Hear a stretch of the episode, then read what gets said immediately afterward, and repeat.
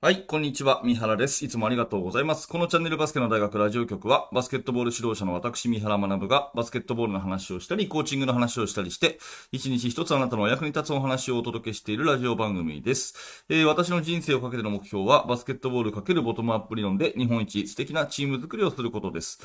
えー2023年6月の2日、えー金曜日になりました、えー今日も聞いていただいてありがとうございます。えー今日はですね、負けるための方法を探すメリットっていうお話をしていきたいんですね。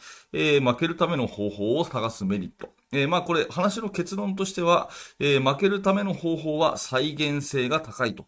負けるための方法は再現性が高いっていう話をしていきたいと思うんですけど、えー私、この話、この考え方結構好きで、えー逆転発想アプローチっていうんですかね、えー勝つための準備、勝つために練習する、勝つためにやるべきことをやる。まあ、これ普通ですよね。ただ、その勝つために何をやったらいいかって、意外とよくわからなくないですか？っていうふうなことをちょっと今日みんなとね、えー考えていきたいんですよね。勝つための方法って無限にありますよね。で、何やったらいいかって、実はよくわかんないんじゃないかなっていうのが私の今までの経験から来る、えー持論です。ただ逆にですね、これやったら必ず負けるよねっていう方法って結構明確にあるし、あのーそれって再現性が高いんで、えーそっちをちゃんと考えた方がいいんじゃないかなっていうふうに私はいつも思ってるんですね。えーまあ、具体例を挙げた方が話分かりやすいと思うんで、具体的な話をちょっと入れながら一緒に考えていきましょう。あの、例えばですね、えー去年まで負けていましたと。ね。えーまあ、去年まで県大会に出れませんでしたっていうチームがありますよね。去年まで県大会に出れませんでしたっていうチームがありますよね。それが今年は県大会に行けましたと。ね。去年まで県大会に行けませんでした。ただ今年は勝って県大会に行けましたっていうチームがあったとするじゃないですか。まあそこには何らか違いがあるという時に、何をやったから今年は勝てたんですかっっていう風に聞かれたとしますよね。去年まで県大会に行けないチームがあった。ね。えーそして今年は勝てて県大会に行った。で、そこに勝ったね、えー監督、コーチにですね、えー今年の勝因は何ですかっていう風に聞かれたら、うーん、まあ、多分あの練習を取り入れたからだろう、みたいな答えが返ってくるわけですね。えーきっとこういう練習をした。ね、まあ、例えば、試合前に必ずミーティングをするようになった。ね。えー去年と今年の違いって言ったらそれだと。うん、それから、えー去年はあまりやらなかった、えーディフェンスの練習を今年はいっぱいやった。ね。多分それが勝因だろうというような、まあ、こういったことを、まあ、答えとして返ってくるわけですよね。うん。で、それは確かにそうなのかもしれないんですけど、本当にそれが勝ったかどうかって確かめようがなくないですかっていう話をまず考えていきたいんですね。えーまあ去年まではミーティングをしなかった。今年はミーティングをした。だからそれが勝利の、まあ、えー違いだろうというような予測。それからね、去年まではあんまりディフェンスをやらなかった。今年はディフェンスの練習をやった。ね。だけどこれで、えー今年勝ったんだから、多分それが良かったんだろうっていうふうに、まあ予測が立つことはあるんだけども、それって本当ですかねっていう話なんですよね。もしかすると、もっと他の要因で、複雑に絡み合って、いろんなものがパズルみたいにパチンパチンとハマったから勝ったっていうことであって、その去年までやってたミーティングとか、去年までやってなかった、えディフェンスの練習とかって、本当に決め手だったかどうかって、これわかんないですよね。うん。あの、単純にですね、選手の能力が高かったのかもしれないし、去年は、えー組み合わせが悪かっただけかもしれないし、もしかするとね、その相手の方になんかね、体調不良とかそういうのがあったりするのかもしれないし、なんかこう、もうちょっといろんなことがあったかもしれないんですよね。うん、その日頃の選手との信頼関係とかね。いろいろいろいろ要因があって、その中で、確かに去年と今年の大きな違いといえば、ミーティング入れたことかなとか、ディフェンス練習増やしたことかなとかっていうふうに思うんだけど、本当にそれがそうかっていうふうに突き詰めることって、まあこれ不可能だと思うんですよね。うん。だから、えーまあよくやりがちなのは、あの自分の地域でね、特に強いところの学校の先生に憧れて、えー合同練習やってください。練習試合やってください。ね、先生どんな練習やってるんですか？っていうふうに聞いてですね。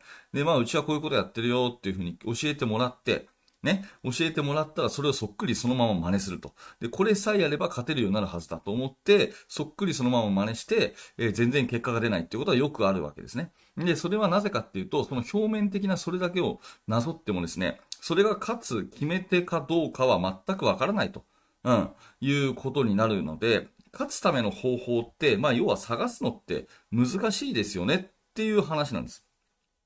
じゃあ逆にね、ここからが今日の本題というか、私の持論なんだけれども、逆に負けるための方法って、これ再現性があるんですよね。うん。あの、他のあるチームはプレスをして勝ちました。あるチームはセットオフェンスで勝ちました。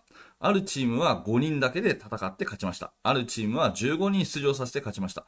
勝つための方法っていっぱいあるじゃないですか。だけど、負けるための方法って、大体共通するんですよね。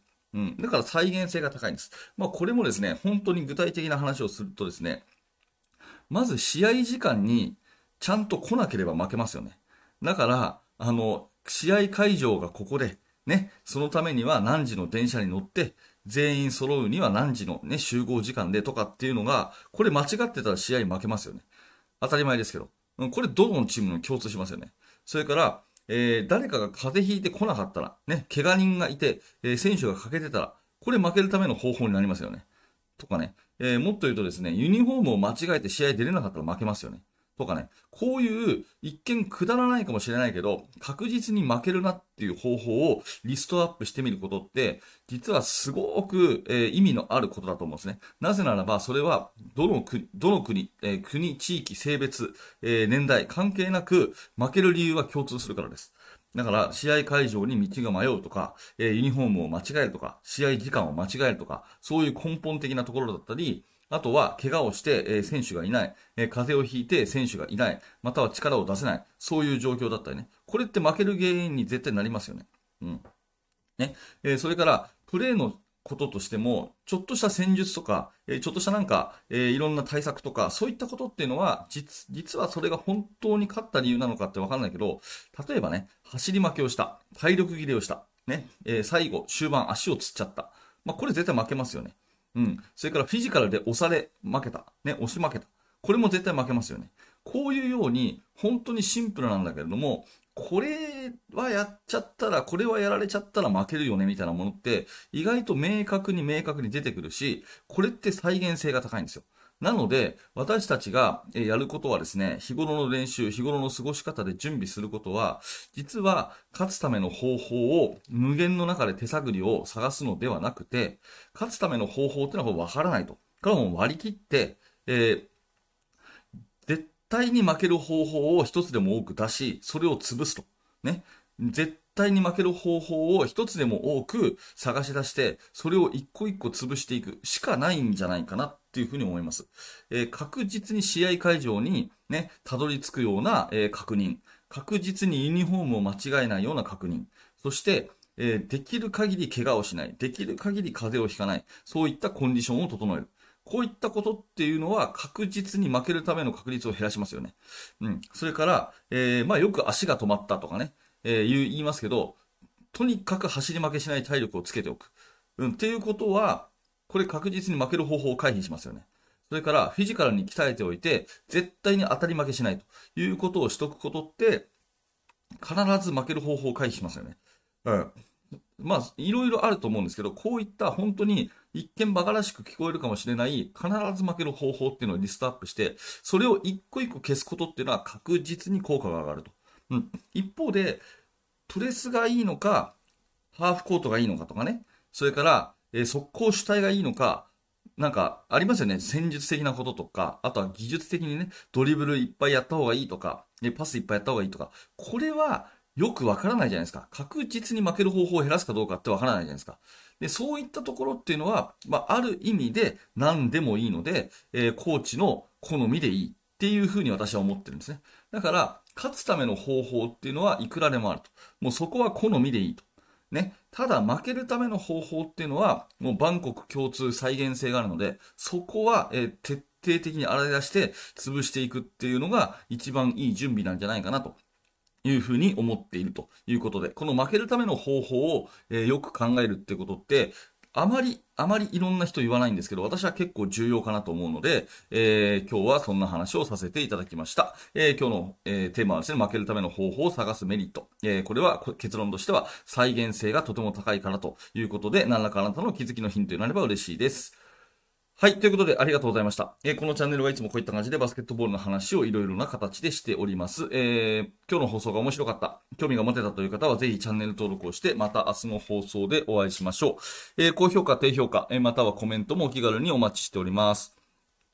えー最後にお知らせをさせてください。えー無料のメルマガ講座やっております。メルマガ、えーお気軽に登録してください。そうすると、最初の1つ目で限定の動画をプレゼントしていたりもします。えー下の説明欄にリンクが貼ってあります。えーそれから、YouTube メンバーシップ、えーぜひぜひご参加ください。メンバーシップの方では表では出せないですね。えー現在進行形で私が考えている最新のバスケットボール事情、チーム作りについて、えーそういったことを音声講義で配信しております。えーぜひ興味のある方は、えー YouTube メンバーシップ覗いてみてください。